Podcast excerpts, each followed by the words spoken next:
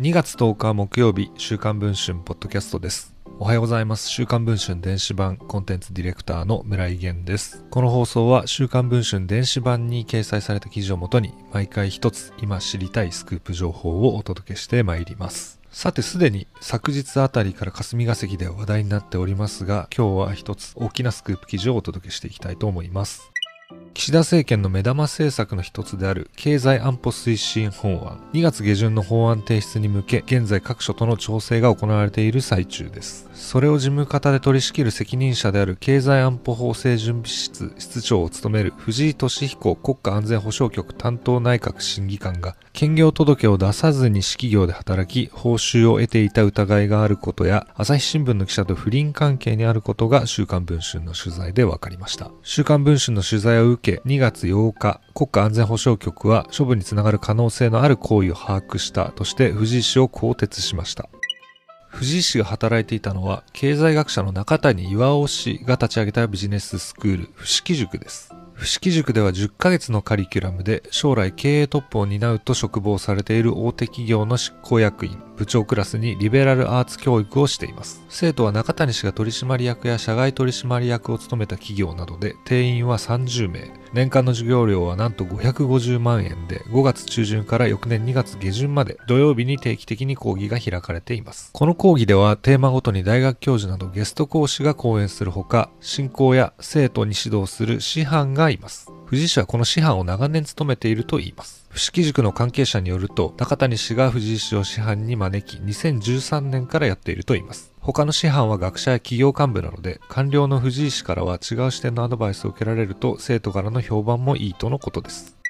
しかし、伏木塾では藤井氏が師範をしていることは表に出さないようにしていると言います。関係者によると、生徒にも藤井氏の名前を出さないように伝えているほか、内部資料でも藤井氏のことを F と記していると言います。一体なぜなのでしょうか？それは報酬が発生しているからだと言います。師範のギャラは1回あたり5万円、ゲスト講師は1回あたり25万円ほどだと言います。藤井氏が師範として全て出席し、1回5万円の報酬を得ていた場合は年間約130万円。2013年からの9年間でなんと1170万円にも上ります。公務員倫理規定に詳しい国際キリスト教大学の西尾隆特任教授によると、国家公務員の兼業については国家公務員法で制限されているといいます。報酬を得て継続的または定期的に従事する場合は兼業届を提出し事前に承認を得なければならないといいますまた兼業が認められるのは原則大学などの教育機関や非営利団体営利団体は稀だと言います。違反をした場合は懲戒処分の対象になり得るとの指摘をしています。伏木塾は生徒から年間に数百万円もの授業料を取る営利企業です。届け出をせずに報酬を得ていた場合は立派な闇営業となります。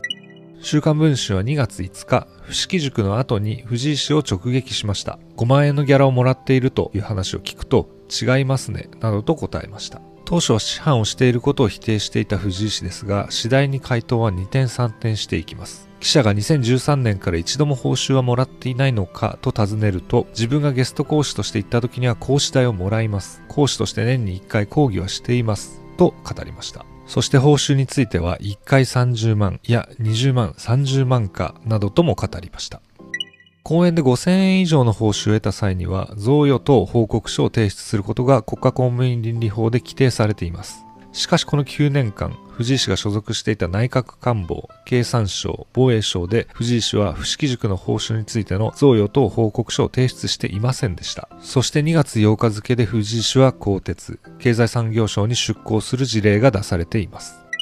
ところが問題はこれだけではありませんでした。最大者である藤井氏が伏木塾の講演前夜一泊したのはなんと朝日新聞の剛腕女性記者の自宅マンションでした。現在配信中の週刊文春電子版では、藤井氏の人物像、そして藤井氏を引き上げた大物官僚、伏木塾のゼミに藤井氏の所属省庁の利害関係者がいたこと、そして藤井氏が不倫デートを楽しんだ剛腕女性記者の素顔などについて詳しく報じています。ご関心がある方はぜひ電子版の方をチェックをしていただければと思います。霞が関と永田町に激震が走ったこのスクープですけれども、音声ではなかなか伝えきれない部分があります。ぜひ活字の記事の方もチェックをして内容を確認してみてください。それでは週刊文春ポッドキャスト本日の放送は終わりたいと思います。週刊文春電子版村井源でした。